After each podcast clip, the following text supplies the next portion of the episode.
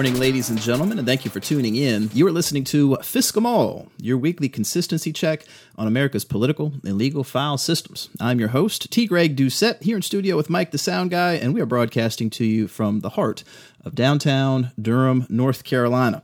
Uh, it's Mother's Day. Happy Mother's Day to all of the mothers out there who listen to us. I appreciate you. Uh, as soon as Mike and I are done in the studio, I have to go call my mom and my uh, my grandfather. My grandmother can't really talk anymore, but I need to go wish them a happy Mother's Day. Uh, yesterday was commencement at both of my alma maters, North Carolina State University and the North Carolina Central University School of Law. So congratulations to the class of 2018. Uh, I got to spend a little bit of time at Central's commencement. They let me speak each year uh, in my role as the president of the Alumni Association. So I get to give the uh, induction oath to the new graduates. So that's always fun. I get to dress up in the fancy regalia and uh, sit on stage and, and, look important, even though I'm really not. So that was a fun experience. And uh, tomorrow is my girlfriend's birthday. So she turns 30. If any of you who listen happen to know her, wish her a happy birthday. Uh, this is so Friday started what is going to be a very hectic week for me uh, between commencement and Mother's Day and work and her birthday and another friend's birthday and her birthday party, which is going to be next weekend. Uh, there's a lot going on. So there are two pieces here. One, we don't have a Law 140 this week because there were just too many news stories. Uh, we've got about 35 ish stories to cover, and that's after leaving roughly two dozen still sitting on my phone app of stories. I will try to work them in during our next regular episode. Um, but there's also not going to be a Law 140 next week either, because next week is going to be What the Fisc Volume 6. Uh, because, like I said, I got a friend's party on Friday for her birthday.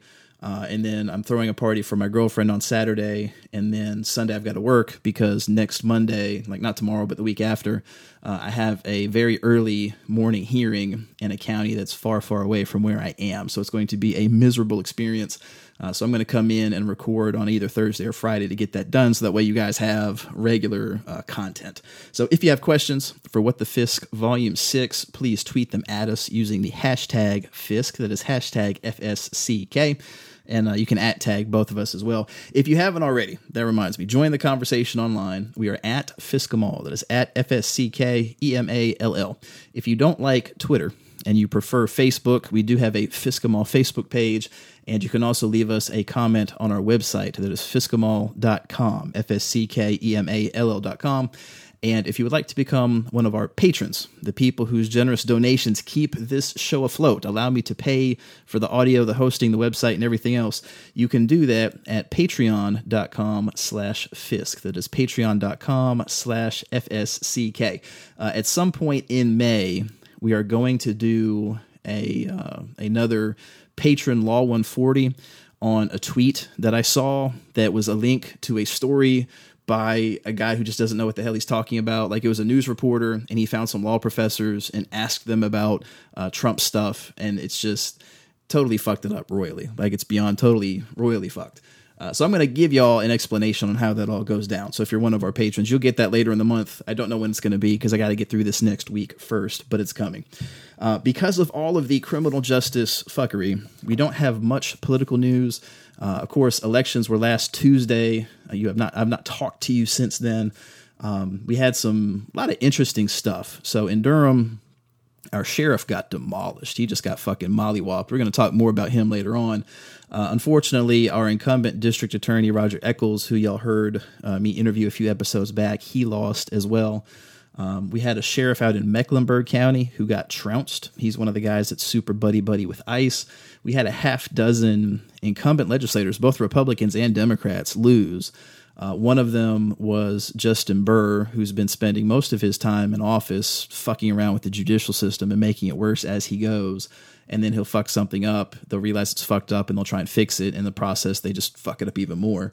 Uh, so he lost election. He lost his primary. So he's still in office until January. No telling what the General Assembly is going to do with that. Uh, but I want to focus on three particular political stories very briefly.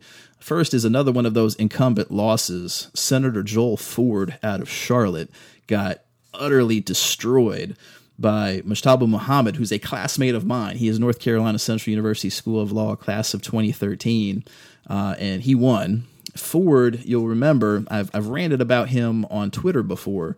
He was one of the biggest cheerleaders of House Bill 972. That is the bill that both Republicans and Democrats joined up to pass that made all police video uh, a state secret. You now cannot get any police video in North Carolina without going through a ridiculously cumbersome process that includes a very high standard for judges to authorize release of the video. And it's no surprise you haven't seen as much video from police coming out this past year since it's been enacted. You mostly see cell phone footage instead. Uh, so Ford's an asshole. He was one of the big cheaters of House Bill 2 as well, our bathroom bill that, you know, we created the potty patrol. Uh, a bunch of other dumb shit, and he ran for mayor and lost. So this is technically his second loss in the span of you know five months. Uh, I think he needs to legally change his name to Joel Ford with two L's on the end. So he's done. Um, I do also want to rant ever so briefly about Yankees, if I can. Uh, so there are a lot of folks in the South that have a trying to think of the word here an obsession if you will with people who aren't from around here telling us how to live. And i've never particularly felt that because frankly i don't give a fuck what other people think in terms of how i should live my life. Like i'll hear you out. I'll listen to what you got to say. But if you have no clue what it's like here on the ground i discount your thoughts extremely uh, so I, I've never like had that feeling. But when the election results came out, my Twitter timeline was just flooded with with beyond stupid takes about the sheriff and DA race in Durham from people who aren't from here and don't know how North Carolina works. And one of them, I'm going to single him out. It's Rob Smith, and he's with the Fair Punishment Project from Harvard. And he has a tweet, and I'll link the tweet to you in the show notes. Uh, but it, the tweet says, and I'm quoting here, incredible in all caps. In Durham, North Carolina, Satana DeBerry ousts incumbent district attorney Roger Echols. Why does it matter? In all caps. Check out a few of her policy promises. And he attaches this screenshot from some questionnaire that she filled out. And it's just it's so fucking stupid. It's a it's obvious dude does not do criminal defense work in Durham, North Carolina. Uh, it says, Will you establish an office policy against increasing or threatening to increase the number or severity of charges in order to secure more favorable plea dispositions or waivers of rights? And she checked yes. Well, guess what? We already have that in Durham. Durham does not do that. Will you publicly oppose any proposed legislation that would create new mandatory minimum sentences or lengthen existing minimum sentences and support legislation aiming to eliminate such sentences? We already do that in Durham. Roger works very closely with one of our representatives, Marcia Morey, who's a former judge. She was the chief district court judge for years. He's worked with Floyd McKissick, one of our senators, who's been huge on trying to push reforms to the justice system. North Carolina's new uh, expungement law that just went into effect back in 2017 that was a mckissick thing that folks from the both prosecution and defense bars in durham were pushing to help get done but the kicker the part that just astonishes me that this was asked and that it was answered and that rob smith from harvard thinks that it's important Will you support second chances, even for those who commit serious offenses, by both limiting parole opposition to those cases in which there is a demonstrable and serious risk of future violence, and committing to affirmatively advocate for parole on behalf of those who demonstrate growth and maturity during their incarceration? She clicked yes. Here's why that matters we don't have parole in North Carolina. We haven't had parole since 1994. Parole was abolished as part of us switching over to structured sentencing. Parole does not exist. We do not have parole hearings that the DA can oppose. They're just not there. It was a stupid question to ask, asked by someone who obviously doesn't understand North Carolina law. It was a stupid question to answer by someone who evidently was pandering to a given group rather than understanding North Carolina law. And it's mind blowingly idiotic for Rob Smith of Harvard's Fair Punishment Project to tout it like it's a big deal when all he has to do is check Google and we'll see that we don't have parole in North Carolina. Uh, so the third political thing, John Kelly is an asshole. I've been telling y'all for over a year now that John Kelly's an asshole. He's been an asshole since before he came chief of staff. He's still an asshole as chief of staff. Uh, here's an excerpt. I tried to find audio for this and I couldn't. This is an interview with NPR where they're talking about Mother's Day. And are you really supporting Mother's Day when you're deporting mothers and separating them from their kids? And John Kelly basically just said, eh, fuck it. Here's a quote from the story. Quote, the White House Chief of Staff, John Kelly, defended the Trump administration's zero tolerance policy toward immigrants who cross the border illegally, telling NPR that separating parents from their children could be a, subquote, tough deterrent. The new policy has garnered backlash from critics who say that criminally prosecuting 100% of illegal border crossing cases, as the Trump administration has vowed to do, will require children to be taken away from their detained parents. When he was asked by NPR about those who say it's cruel and heartless to take a mother away from her children, Kelly brushed off the question. Subquote, I wouldn't put it quite that way. Kelly said, The children will be taken care of, put into foster care or whatever. John Kelly, fuck you. If any of you happen to live in DC and know someone working in the Trump White House who can get this excerpt of the podcast in front of John Kelly and have him actually listen to it, fuck you, sir. Go fuck yourself. This is the, the, guy's just an asshole. He's an absolute asshole, and it's a proof that military service does not mean you're a good person. For some people, they're good people. They go into the military. For some people, the military helps them become a good person. But there are also just plain old scumbags who happen to make a career as military officers, and John Kelly happens to be one of those. He's terrible. Uh, so, in state by state criminal justice news, whoop, I skipped one. Let me go back. In general research criminal justice fuckery, Bloomberg has an in depth read on Palantir, which is this poli- predictive policing software.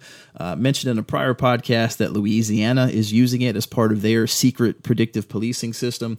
They've gone deep in it and how it basically started out as this great data mining operation uh, and turned into a bunch of mess. And I'm going to read you an extended excerpt from it because the language is super colorful and it amuses me. Uh, from the story in Bloomberg, it says, quote, high above the Hudson River in downtown Jersey City, a former U.S. Secret Service agent named Peter Cavicchia III ran special ops for J.P. Morgan Chase & Company. His insider threat group, most large financial institutions have one, used computer algorithms to monitor the bank's employees, ostensibly to protect against perfidious traders and other miscreants. Aided by as many as 120 forward deployed engineers, from the data mining company Palantir Technologies Incorporated, which JP Morgan engaged in 2009, Cavicchia's group vacuumed up emails and browser histories, GPS locations from company issued smartphones, printer and download activity, and transcripts of digitally recorded phone conversations. Palantir software aggregated, searched, sorted, and analyzed these records, surfacing keywords and patterns of behavior that Cavicchia's team had flagged for potential abuse of corporate assets. Palantir's algorithm, for example, alerted the insider threat team when an employee started badging into work later than usual, a sign of potential disgruntlement. That would trigger further scrutiny and possibly physical surveillance after hours by bank security personnel. Over time, however, Cavicchia himself went rogue. Former JP Morgan colleagues described the environment as Wall Street meets Apocalypse Now, with Cavicchia as Colonel Kurtz ensconced upriver in his office suite eight floors above the rest of the bank's security team. People in the department were shocked that no one from the bank or Palantir set any real limits. They darkly joked that Cavicchia was listening to their calls, reading their emails, watching them come and go. Some planted fake information in their communications to see if Cavicchia would mention it at meetings, which he did. It all ended when the bank's senior executives learned that they too were being watched. And what began as a promising marriage of masters of big data and global finance descended into a spying scandal. The misadventure, which has never been reported until now, also marked an ominous turn for Palantir, one of the most richly valued startups in Silicon Valley an intelligence platform designed for the global war on terror, was weaponized against ordinary Americans at home. The story is crazy. It goes that those are just the opening four paragraphs, and it goes on and on from there. It's nuts. Palantir is bad news for any jurisdiction that uses it. You're in trouble. I'm going to put you in that now. If you happen to live in one of those jurisdictions, you should move as soon as heavenly possible. All right, now let's get into the state by state criminal justice fuckery. Uh, out in Arizona, the federal jury that is considering the case of Lonnie Swartz. He's the guy that we mentioned back in episode 11 that shot a Mexican teenager in the back to death. Uh, he was charged with murder and the jury acquitted him. He has been acquitted. So now the United States Attorney's Office is going to retry him instead for manslaughter. His trial is scheduled to start October 23rd. I'll give you a link to that story in the show notes. So let me pause. I normally like read all the quotes and I'm going to do that probably for most of these still.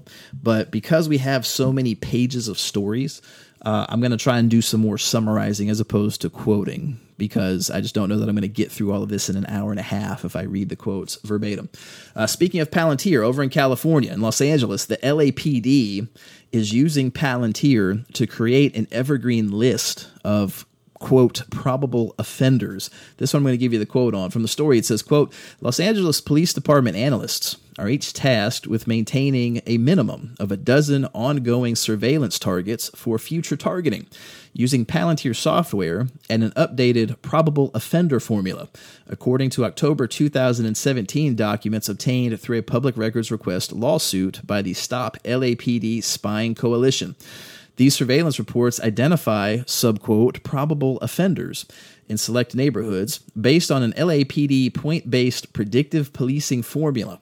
Analysts find information for their reports using Palantir software, which culls data from police records, including field interview cards and arrest reports, according to an updated LAPD checklist formula, which uses broader criteria than the past risk formula the department was known to have used. These reports, known as chronic offender bulletins, do predate Palantir's involvement with the LAPD, but since the LAPD began using the company's data mining software in September of 2011, the department claims that bulletins that would have taken an hour to compile now take about five minutes apiece. Los Angeles police argue that targeting chronic offenders in this manner helps lower crime rates while being minimally invasive. But the Stop LAPD Spying Coalition, a community based alliance that has advocated against LAPD surveillance efforts since 2012, paints a different picture of the Chronic Offender Bulletin Program. The group calls it a racist feedback loop in which police surveil a set number of people based on data that's generated by their own racially biased policing, creating more monitoring and thereby more arrests guess what? They're absolutely right. We've linked studies in the past where this is exactly what happens with the predictive policing model. Police focus on a given neighborhood, for example, which often tends to be poorer neighborhoods, which often tend to be people of color. Those would be the only ones they talk about even though actual incidence of crime is indistinguishable from more well to do neighborhoods with more white people. But because those black folks are now in the system, when you use the heat map algorithm to come up with something new, surprise, garbage data in produces garbage data out. You get these predictive models where they need to go back into these poor communities. Uh, it's absurd. So if you live in Los Angeles, have fun if you happen to interact with the LAPD. Uh, in Morgan Hill, California, the first rule of FISC police will continue to do dumb shit even when they are being recorded a police officer was on body cam basically shooting a girl in the face accidentally because he's an idiot and doesn't know how to do proper trigger control. Uh, from the story, it says, quote, a bullet fragment struck a 14-year-old girl in the face when a police officer accidentally, and I'm putting that in sub quotes, fired his gun after a car chase involving a van she was riding in Sunday, Morgan Hill police said. Uh, the girl who suffered the injury near her eye was taken to an area hospital where the fragment was removed. She and another girl had exited the van and were complying with the officers' orders when the gunfire occurred. You go on to read the story. Basically, these two girls were passengers in a car or a van rather that was pulled over and then sped away. So when the van stopped, they got out and this officer had his gun out and I guess shot it at the ground and it ricocheted and hit one of them in the face. So we'll give you a link to that story out of Colorado. So we have several stories this week uh, that I that led to the title for the podcast, "Policing White Space." There was like a half dozen of them that were actually from this week, and then where there were two from last week that I didn't get a chance to include as part of our regular um, broadcast. So this is one of the older ones uh, from two weeks ago where a pair of Native American students went to Colorado State University, drove up from New Mexico for a college tour, uh, and had the police summoned upon them because they were uh, out of place. From that story, it says, quote, the call came from the mother of a prospective student on a tour of Colorado State University. She called 911 for the campus police and reported that she was concerned about, subquote, two young men that joined our tour who weren't part of the tour. She said that the young men, subquote, really stand out. She said that they didn't answer questions about their names or intended fields of study.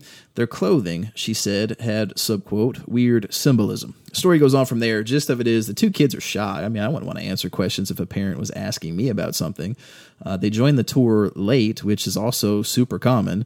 And their weird symbolism, well, the body cam video got released and they're just both wearing heavy metal t-shirts. They're logos for bands. It's it's utterly ridiculous. So that's out of Colorado.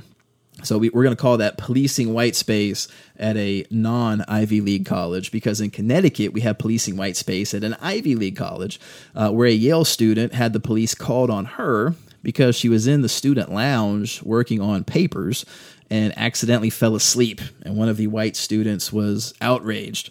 From that story, it says, quote, a black graduate student at Yale who fell asleep in her dorm's common room said she had a disturbing awakening this week when a white student flipped on the lights, told her she had no right to sleep there, and called the campus police.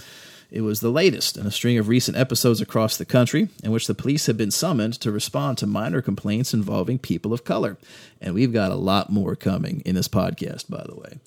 Uh, the graduate student Lolade Siyonbola posted a 17 minute recording of her encounter with police officers who responded to the call. Ms. Sayambola, who was earning her master's degree, said that she had camped out in the common room to work on a marathon of papers. On Monday night, she decided to take a nap around 1:30. She said someone came in and turned on the lights, asking, "Is there someone in here? Is there someone sleeping in here? You're not supposed to be here." The woman, who also lives in the dorm, reported an unauthorized person in the common room. Basically, the, the school actually backed up this police incident report. Basically, they're going with the whole uh, if you see something, say something motif, which is beyond stupid. Um, but as someone who occasionally pulled all nighters in undergrad, part of why I picked the residence hall to live in that I did is because we had a very nice student lounge uh, that had nice couches and a patio that I could walk out onto and enjoy some of the weather when I needed a breath of fresh air. Uh, and yes, I occasionally slept in there because when you're working in the zone, you don't pack everything up and go back to your room. That's just stupid. Uh, so that's out of Connecticut at Yale. In the District of Columbia, a former DC police officer who had pled guilty to illegal gun sales uh, well, it turns out he sold a gun to a guy who killed himself and sold a gun to a murderer as well.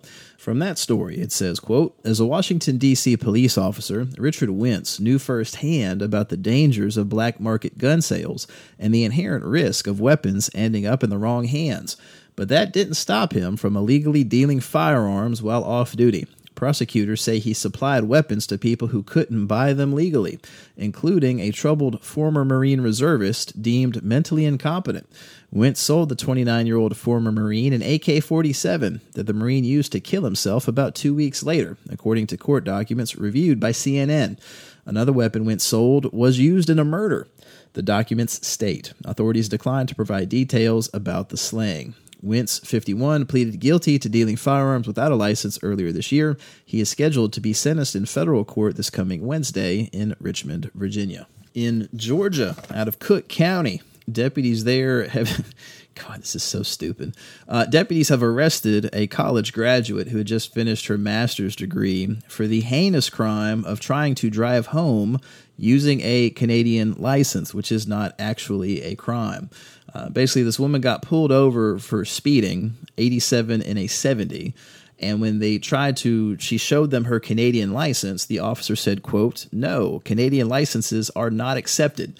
Uh, even though sidebar they are a government issued id is valid and what happens is police will check your passport to confirm that it is in fact allowed um, but yes, you can drive on a Canadian license in America, just like I can go drive in, uh, you know, Canada with my North Carolina license.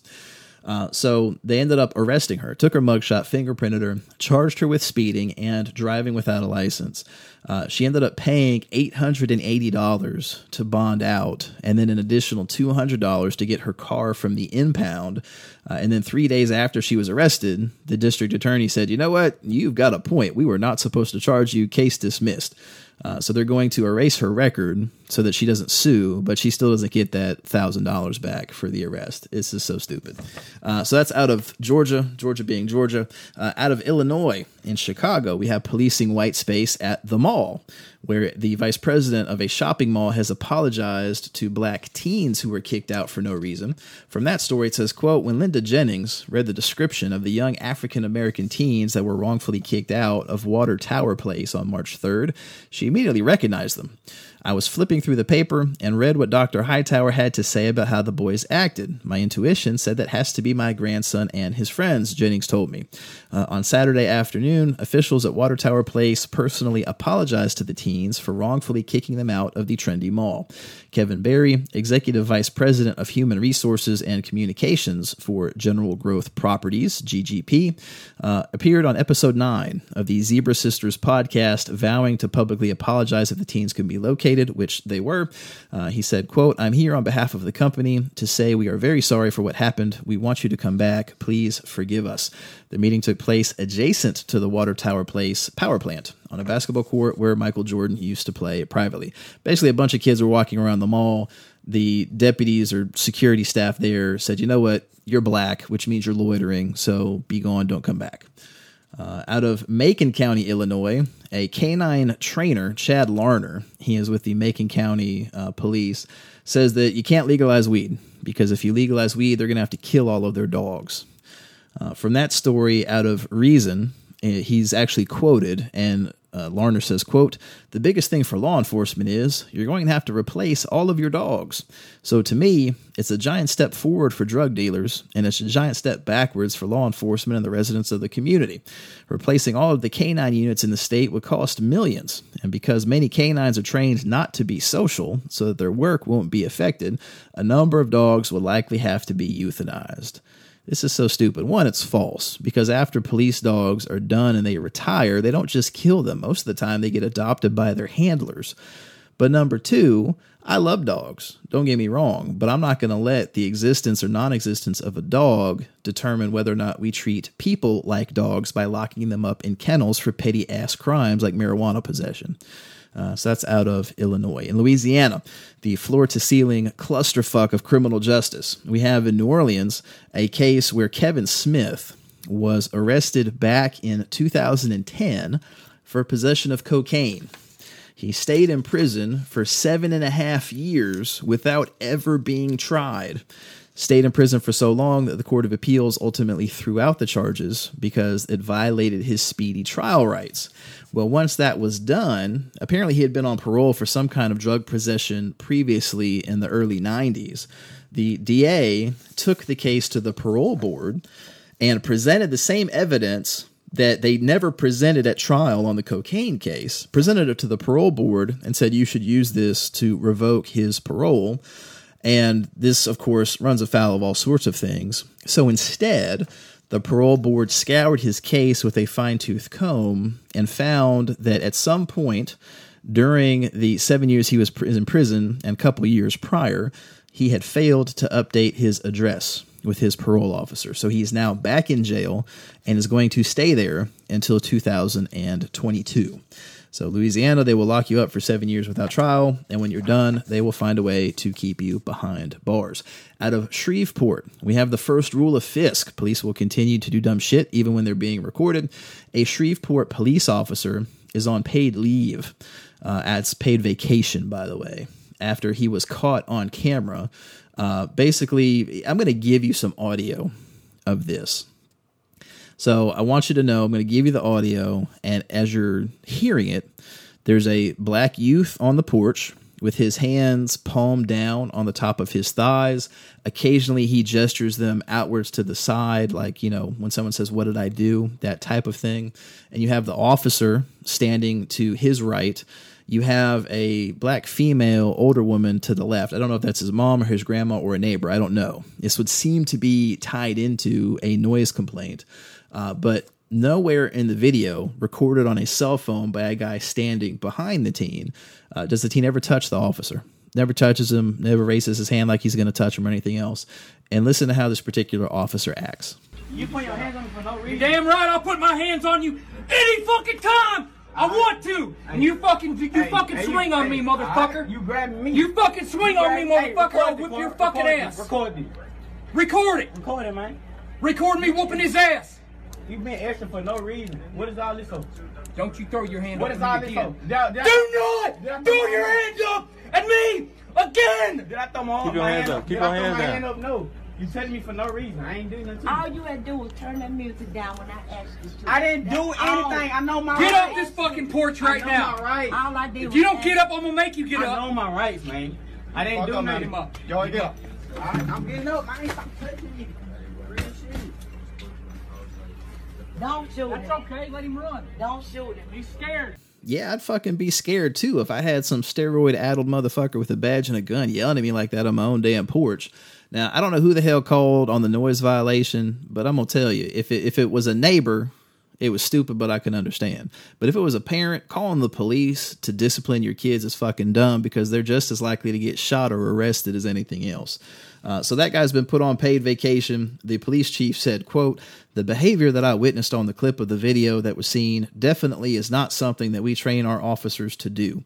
And it led me to instruct an inquiry to investigate the matter in full so that we can get a full picture of what is going on so that the proper decisions can be made relative to the entire issue. It's a bunch of fucking gibberish CYA uh, because it's exactly what police do. It's what they're trained to do. They're trained to control a situation. And if anyone bucks their authority, they get addressed with force. That's just how it works. Uh, so that's in Louisiana. Out of Maryland, in Carroll County, a deputy is on cell phone video blowing away a groundhog because the groundhog was blocking traffic. Uh, from that story, it says, quote, a Carroll County Sheriff's deputy shot a groundhog that was holding up traffic Monday morning. The sheriff's office said the deputy was traveling on Route 26 near White Rock Road where traffic was stopped because of a groundhog in the road. Video of the incident posted on Facebook shows traffic stopped in both directions. The sheriff's office said the deputy tried to guide the groundhog off the road. The groundhog then went toward the deputy who shot the animal. He feared for his life. Uh, groundhog shouldn't have reached for his waistband, otherwise, he'd still be alive. In Massachusetts, out of Peabody, or Peabody, however the hell you pronounce it, a state trooper was arrested for drunk driving uh, after leaving a police party. From that story, it says, quote, Massachusetts state trooper was arrested Saturday for allegedly driving under the influence, and he may have his charges dropped under a diversion program for military veterans. Trooper Alfred G. Burgos was scheduled for arraignment on Tuesday afternoon. The veteran trooper was stopped by another state trooper and arrested on suspicion of drunken driving in Lynnfield around 11:40 p.m. on Saturday. Boston 25 News reported that Burgos was arrested while driving from the Irish American Police Officers Association's annual awards dinner, where he was given a Medal of Valor for his actions in a 2016 shootout with armed suspects. Now, aside from the DWI stuff, you notice no one bitches about the fact there's a police association for Irish Americans. They only bitch when there's something involving minorities. Uh, so that's out of Massachusetts. In Missouri, in Brentwood, we have policing white space at not shopping malls, but you know, minor shopping stores off to the side. What would you call those? Strip malls? What? What is it? A strip mall if it's only one store? Well, I don't know. I, maybe it's a strip mall. So we'll call it policing white space at strip malls.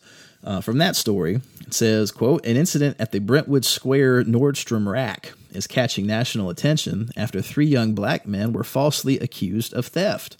The president of Nordstrom Rack, Geevy Thomas, flew to St. Louis himself to make an apology to the teens and their families in person. Mekhi Lee, Daron Taylor, and Eric Rogers II were all shopping for prom clothes at Nordstrom Rack when they started noticing several of the employees washing them and following them around the store. Subquote, I was nervous the whole time, said Lee. Every time we moved, they moved. When we looked up, they looked up. After all three left the store after making their purchases, they were surrounded by Brentwood police in the parking lot. Police told them the store had accused them of theft. After an investigation on the spot, police let the three go without charges. So that's in Missouri, out of New York, in Galway. The entire police force of Galway has been indicted for falsifying documents. From that story, it says, quote, the village's part-time police department faces an uncertain future following the felony arrest of Chief Leslie Klein and three officers. Charges were brought by the state attorney general's office following a lengthy investigation alleging that Klein, Sergeants Mark Laviolette, David Goodwin, and Officer Mark Kirker falsified documents claiming officers had completed required training when they had not. The three member village board, which met Tuesday night, took no formal action, but the police department is inactive and might stay so for an undetermined time. No police were on duty Wednesday, and Klein could not be reached for comment. So basically, they're having to rely on the neighborhood, uh, the county sheriffs to provide police stuff because they only had four officers, and all four officers got indicted for falsifying things. Uh, out of New York City, we have policing white space in apartment buildings. Darren Martin moved to New York City this winter after years working for the Obama White House in Washington to take a job as an aide in the city's government. After a couple months crashing with friends and family, he finally found his own place on the Upper West Side. The studio on 106th Street fit the bill of what Martin was looking for. It was a decent deal in a good neighborhood, just a couple blocks from Central Park. But about a half hour into his move, police greeted him in the building's lobby. A neighbor had called to report a potential break in by someone who may have had a weapon and about a half dozen police officers stopped and questioned him as part of the investigation. The New York City Police Department said officers arrived after receiving a 911 call about a burglary in progress on the building's fifth floor. The 911 caller had complained about someone opening and banging doors on the floor who was in possession of a weapon or a large tool. After investigating, officers determined there was no burglary.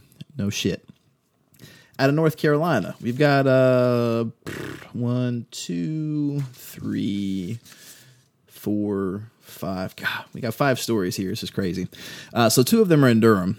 We have policing white spaces at coffee shops. Uh, this time it's at Duke University, where a vice president did one of the most Duke University things you can possibly do. Uh, they have what's called a Joe Van Gogh, which is kind of like a knockoff Starbucks on campus. That actually serves decent coffee. They've got several of them around the triangle. And the baristas were playing a Spotify playlist that included, at the time this particular vice president walked in, uh, Get Paid by rapper Young Dolph. And I have a snippet for you. It's on my iTunes playlist, so I'm going to play a snippet. Here you go. Get paid, young nigga, get paid. It's dog. Rule number one, What's that? get the money first. Okay. Rule number two, what? don't forget to get the money. Now, some of the lyrics are explicit, but that seems like a very Duke thing. Rule number one, get the money first. Rule number two, don't forget to get the money. It's exactly what they do with their students. Uh, but basically, the vice president, Larry Moneta, went in to get, and this is a quote from the story, uh, a hot tea and a vegan muffin. Uh, and heard that this song was on. So he told the staff, hey, this is inappropriate. You've got to cut it off immediately. The person who was there was apologizing profusely, tried to give him his food for free, immediately changed the station. But none of that mattered Moneta then went back to his office and contacted the person in charge with dining. The person in charge of dining then contacted the guy who ran the Joe Van Gogh. And the person who was the manager and the other barista on staff were both called into human resources the following Monday and fired. So for having that song played when this VP walked in, they were both fired. Now since then, uh, the guy who runs Joe Van Gogh has said that he's going to close down the campus branch because he doesn't like being controlled by the university. A bunch of students were protesting outside of Moneta's office playing Young Dolph lyrics, and Young Dolph himself flew both of the baristas down to his concert and gave them both $20,000 apiece. So that was pretty cool on his part. Now, of all the local universities where you would expect a controversy like that to happen, of course, it's going to be at Duke uh, because 80% ish of their student body is white or Asian, as is 80% of the faculty. Uh, so between Duke, Carolina, Central, State, that's where you would expect that to happen. So this is just a, it, an entertaining controversy to say the least. Uh, while we're in Durham as well, we have more sheriff shenanigans from Mike Andrews. Now, as I mentioned, he got totally uh, demolished on election day. He lost by 69 to 31% margin. So I don't want to beat up on him too badly. Uh, but Monday night into election day last week, someone posted on Facebook, quote, Durham County, you better not, all caps, apathetically sit home on your tails tomorrow as city block voters, immigrants, and minorities will flock to the polls. Then the special interests will vote out the old, and man, you won't like the ethnic takeover new. Uh, except he put ethic takeover as opposed to ethnic takeover. I found out city block voters apparently is a phrase used by Jesse Helms to describe blacks back when he was running for office decades ago. Uh, so, of course, this is just typical ranting from a random Facebook racist, but the Facebook page entitled Reelect Sheriff Mike Andrews for Durham County Sheriff, run by the sheriff, uh, decided to post a response. Amen, Bobby! Exclamation point. Uh, to which the man responded, Good luck. Now, Andrews then promptly rushed out a statement to the local media saying that he didn't do this. He doesn't believe in any of this. It was one of his staff. Uh, but that's one of those, you know, I'm not sure that's a, a, defense because the guy's in charge of hiring deputies, and he's basically admitted that he doesn't vet his staff very carefully. So that guy's gone. Good riddance, or will be gone in January. Uh, out of Moore County, we have more sheriff shenanigans. So this one is sufficiently convoluted that I'm not going to read you the quotes because it would take me forever to get to the point.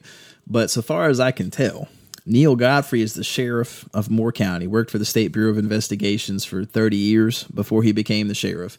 Back in May of 2016, he announced that he was going to retire, but then a couple weeks later changed his mind, and no one really knew why. Well, his son pleaded guilty to driving drunk while responding to a call at Moore Regional Hospital uh, son's a deputy working for him, had to turn in his law enforcement certificate.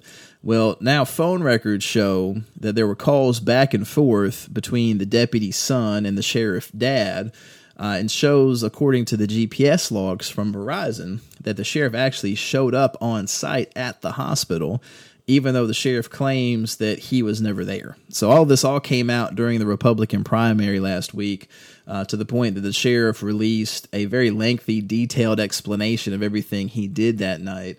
Uh, but then on top of that, it led to the firing of one of the deputies who lied as part of the State Bureau of Investigation into it. So that's a separate story. From that one, it says, quote, a Moore County Sheriff's deputy accused of being untruthful during a state investigation into the sheriff's office two years ago was fired on Thursday. Now that's the Thursday before Election Day, mind you.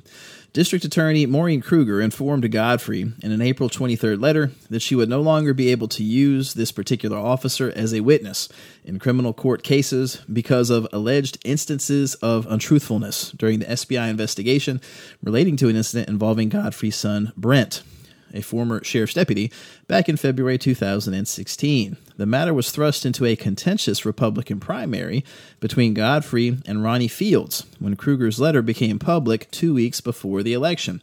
Godfrey reiterated Friday that Kruger did not share information with him two years ago about the SBI investigation or the matter related to this officer, referred to as a Giglio violation. That's a reference to the particular uh, state case where basically if an officer can't be used as a witness, that information has to be disclosed to the defense. Uh, Godfrey's former chief deputy, Jarrell Sewell, disputed Godfrey's claim, telling the pilot that he was in a meeting with Godfrey and Krueger two years ago when it was discussed. Krueger said she reviewed NC State Bureau of Investigation files regarding allegations of failure to perform official duties and obstruction of justice relating to the investigation of Brent Godfrey. Unfortunately, the review revealed that this officer was untruthful during the investigation concerning his observations or interactions with Deputy Godfrey. Krueger wrote, I am disheartened to inform you that this ethical breach means that Moore County District Attorney's Office will no longer be able to use him as a witness for the state of North Carolina in any criminal case. The officer was never charged with any criminal offense. A copy of the SBI report has not been made public. Uh, separate from all of that, a different Moore County Sheriff's deputy has been fired and charged with assault on a female. From that story, it says, quote, a former Moore County deputy was arrested Thursday in connection with an assault, according to the Moore County Sheriff's Office. Authorities said deputies responded to a home off Mount Carmel Road in Carthage and charged Tevin Martinez Cadell with assault on a female. Cadell is being held at an undisclosed detention facility in another county. Uh, and then we have a story in Warsaw, which I would call policing white space at low end restaurants, because you're going to find we have another one at high end restaurants later on. So this one's at a Waffle House. From that one, says, quote, a video posted to social media shows a Fayetteville man in his prom attire. He's in a tux. Uh, being choked out by a police officer and slammed onto a Waffle House parking lot in North Carolina. Warsaw Police Chief Eric Sutherland told the News and Observer of Raleigh that his department and the district attorney's office are investigating, and more information will be released. It wasn't immediately clear what might have prompted the officer's use of force. One video posted to Facebook on May 8th shows the white officer slamming the black teenager against a window, then turning him around and gripping the teen's neck. The officer then pins him to the pavement with his left hand on the teen's head as other young people stand around them recording the scene. Now, social media has confirmed the deputy in this case is Frank Moss, even though he's not identified in the news story. Uh, the teen was actually 22. He wasn't a teen, but he had taken his sister to the prom. They had gone to the Waffle House. Apparently, there was some kind of shouting match between them and Waffle House staff. That's when the police were called, and the police officer was not satisfied that this kid was sufficiently compliant, so he just decided to beat the shit out of him for sport. Uh, it's out of North Carolina. In Pennsylvania, in Dover Township, uh, we have policing white space at the golf course. The white owners of the Grandview Golf Club called police on five black women for golfing too slow. And I'm gonna when you get to how slow they were going, this is so fucking ridiculous. Uh, from the story, and, and when I say ridiculous, I don't mean the golfers. From the story, it says, "quote What started out as a relaxing day at a Pennsylvania golf course turned into an ugly confrontation between the white men who run the club and five black women who were playing there." On Saturday, in a largely white suburban community in Dover Township, York County, the women began playing at Grandview Golf Club before being told that they were moving too slowly. The day started out with a slight hiccup. Frost on the course had delayed their tee time by an hour, so they weren't able to start playing until 11 a.m. Though a foursome is the norm, the club had permitted the group of five. Then, as they teed off on the second hole, they only made it to round two. They were approached by a former county commissioner who serves in an advisory role for the golf course. He asked them twice to leave and threatened to cancel their memberships over their pace of play because at the second hole, they apparently had golfed too slowly at the first hole. Look, I, I don't golf well, okay, so I don't go often. But if someone's going slow, you can let other people go past them. You don't have to call the police on these folks. Uh, but ended up being the person they called the police on ended up being a lawyer and the president of the York chapter of the NAACP. Uh, so this is just stupid. Uh, out of Philadelphia, the men who had been arrested in that Starbucks we talked about a couple episodes ago have now settled with the city for being uh, basically false arrest, if you will. From that story, uh, let's see. I'm not going to bother with the clothes, but essentially they settled for one dollar a piece as like symbolic damages, and they're going to have the city pay two hundred thousand dollars into a program for young entrepreneurs in high school. So cool stuff there. Oh, in addition to it, the arrest is going to be expunged as part of their uh, part of the situation. So they were never charged; they were detained for hours, and then charges were never filed. So the arrest is still there, though. So the arrest is going to be expunged. That's in Pennsylvania. Out of Texas, we have policing white space at school. Uh, from that story, it says, quote, a Spring Independent School District principal is learning the consequences of her words.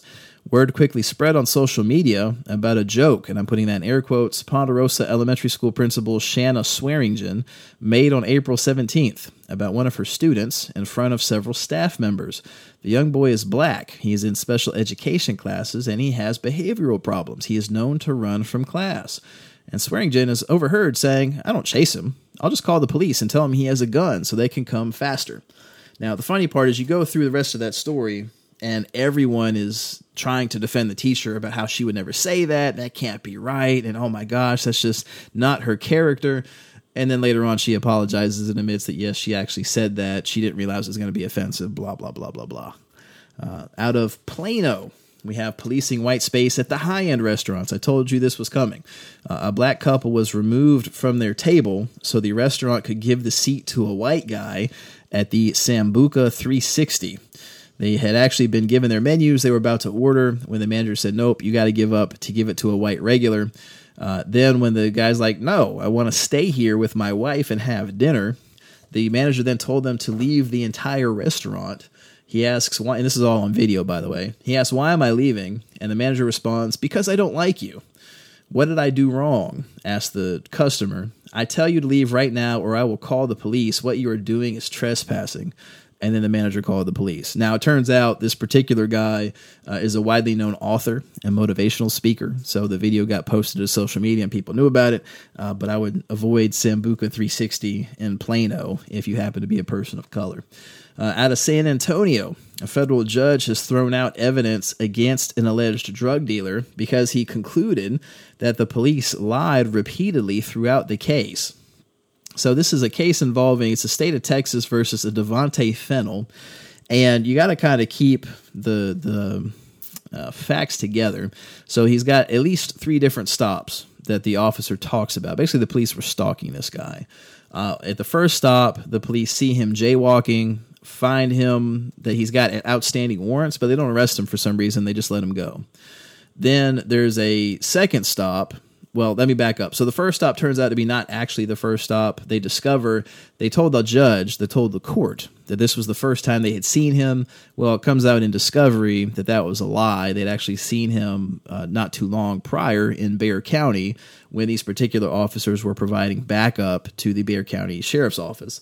Then you have the second stop, which is actually the third stop, where he's walking and the officers frisk him, find his keys in his pockets, pull him out, and start pressing on the key fob, trying to figure out which vehicle is his.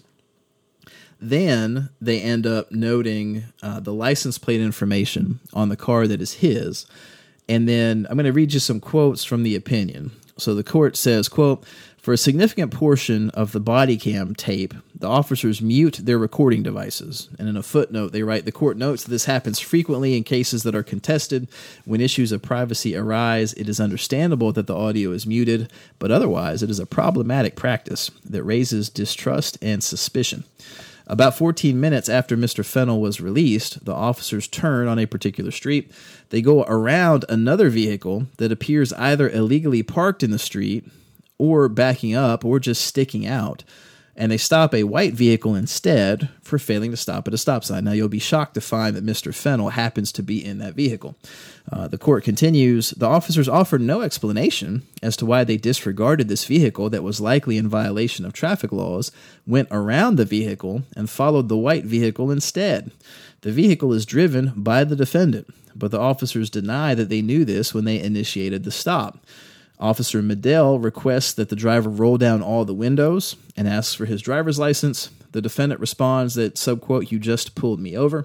Officer Medell states, subquote, I know we did. The defendant is asked to step outside of the vehicle, is placed in handcuffs. Officer Medell then states in the video that he smells a strong odor of marijuana. The windows remained rolled down and the doors were open. Officer Villanueva begins a search of the vehicle for marijuana and ultimately locates a weapon on the front passenger side floor.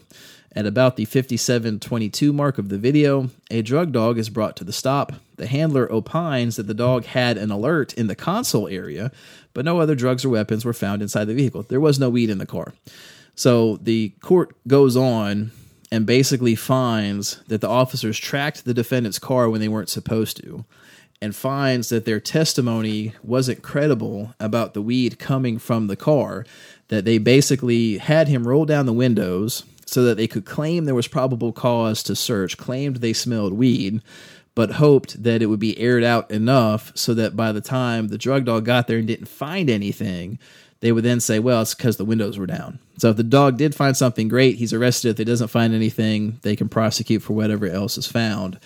Uh, so basically, that particular charge, having the firearm, was thrown out by this particular judge. So I'm going to give you the link to the opinion. You should read the whole thing. Uh, in Tarrant County, just one week before an inmate was supposed to be executed, uh, his case was reviewed by the Court of Appeals and remanded back to the district court and the judge has now recommended that his sentence be reduced to life in prison because it was discovered that some of the testimony, uh, well, it's not really testimony, some of the closing arguments from the district attorney turned out to be a lie. Basically, they knew the guy had done this particular homicide, and as they were arguing over the death penalty, the DA said, Of course, the family wants him to die. Uh, and it turned out that was not the case. The family was trying to argue that, you know, they wanted some. Uh, what's the word here? Not really healing per se, but basically because of their ethical and spiritual values, they didn't want them put to death. They wanted them locked up for life without parole. So now that's being done. It's just it's crazy to me. This guy was a week away from being killed, and you're just now finding years later that the DA's office lied as part of their closing arguments. That's crazy. So that's out of Texas. In Virginia, we got two stories out of Charlottesville. We give you links to both. They both relate to the Unite the Right rally. Uh, Maryland Klansman Richard Preston Jr. He was the guy that was on the viral video shooting his gun at the black guys. The police were just standing there doing nothing. You can go back to episode 24 where we talked about that. He's been convicted and is facing potentially 10 years in prison. His uh, sentencing it will be in August. And then Arkansas white supremacist Jacob Scott Goodwin. He was one of the guys that beat the shit out of DeAndre Harris at the Unite the Right rally in that parking deck. We talked about that case. He has been convicted as well, also looking at 10 years in jail out of Fairfax County, Virginia. Uh, we have a Customs and Border Patrol agent arrested for puppy side. From that story, it says, quote, a Customs and Border Protection officer has been arrested after police say he shot his dog in the head at a Fairfax County, Virginia park and left its body there. Mark Cochran is charged with felony cruelty to animals, unlawful discharge of a weapon, and littering. Fairfax County Police say the shooting occurred on July 15th of 2017 at the Archery Club Range at Fountainhead Regional Park in Fairfax Station. A witness called animal control after they discovered a German Shepherd mix dog dead, suffering from a massive head wound. The witness reported hearing a pop and found the dead dog about 30 minutes later. Fairfax County Animal Services began an exhaustive investigation that led to Cochran's arrest this week. Captain Paul Norton, the Animal Services commander, told News 4 the case was, quote, troubling.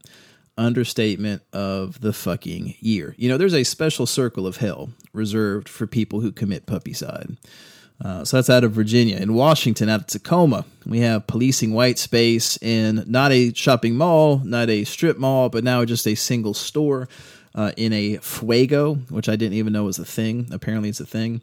Uh, basically, a white store manager followed two young black women, and when they went into the changing room to try on clothes, the manager just stood outside the changing room door and started reading aloud the policies on theft and prosecution.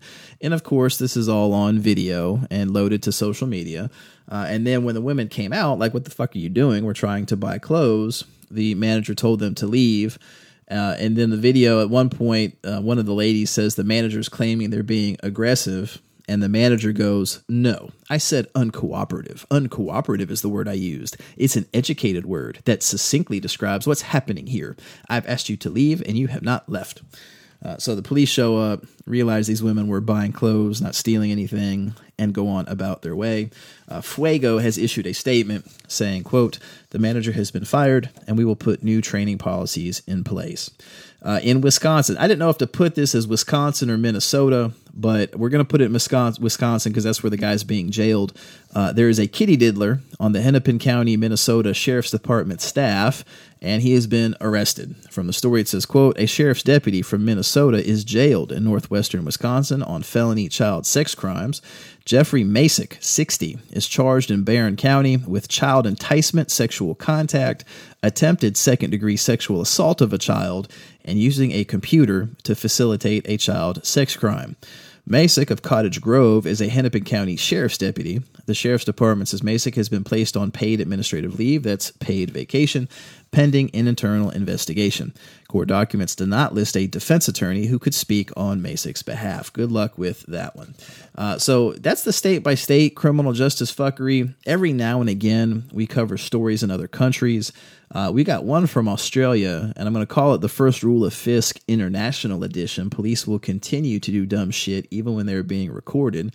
Uh, a cop in Western Australia is on mobile phone video basically deliberately trying to run over a teenager like goes out of his way to run the kid over uh, from the story it says quote new footage of an incident in which west australian police hit an indigenous man with an unmarked police car has emerged appearing to show the police car crossing the road and cutting the man off before knocking him to the ground Video that initially emerged earlier this week showed an unmarked police car hitting the teenager. The new video below shows the incident up close and from the other side of the police car, giving a clearer picture of how the impact occurred. In a statement earlier this week, police claimed the incident occurred when the teenager, subquote, collided with the police car. You will be shocked, shocked to know that that is a lie. Uh, the story continues, quote, the new video appears to show a different story. Surprise! Uh, as the car clearly drives across the road following the teenager before driving into his path, knocking him with such force that he ends up on the sidewalk. Apparently, they call it a footpath in Australia. Uh, story continues, quote, the teenager can clearly be seen convulsing after being knocked from the center of the road onto the footpath by the car. Jerry Georgatos of the National Indigenous Critical Response Service described the footage as damning. So, quote, the first tranche of footage was alarming. However, this footage from nearby the injured, in my view, removes any doubt of human error. What the footage evidences is damning, and the officers in question should be stood down, he told NITV News. The individual was purposely knocked over by the police vehicle. The video's nuts. Like, we're going to give you a link. You can watch the video. It's the kid's alive. I mean, he ended up having seizures and broken bones and everything else, but it's, it's crazy. Like, the officer went out of his way to run the kid over. Uh, so that's in Australia, and then in the United Kingdom, is it is it Lewisham, Lewisham, Lewisham? It's, it's got to be. I mean, I, am assuming the sh is together. I don't know. I'm not British. I don't know. I have no idea.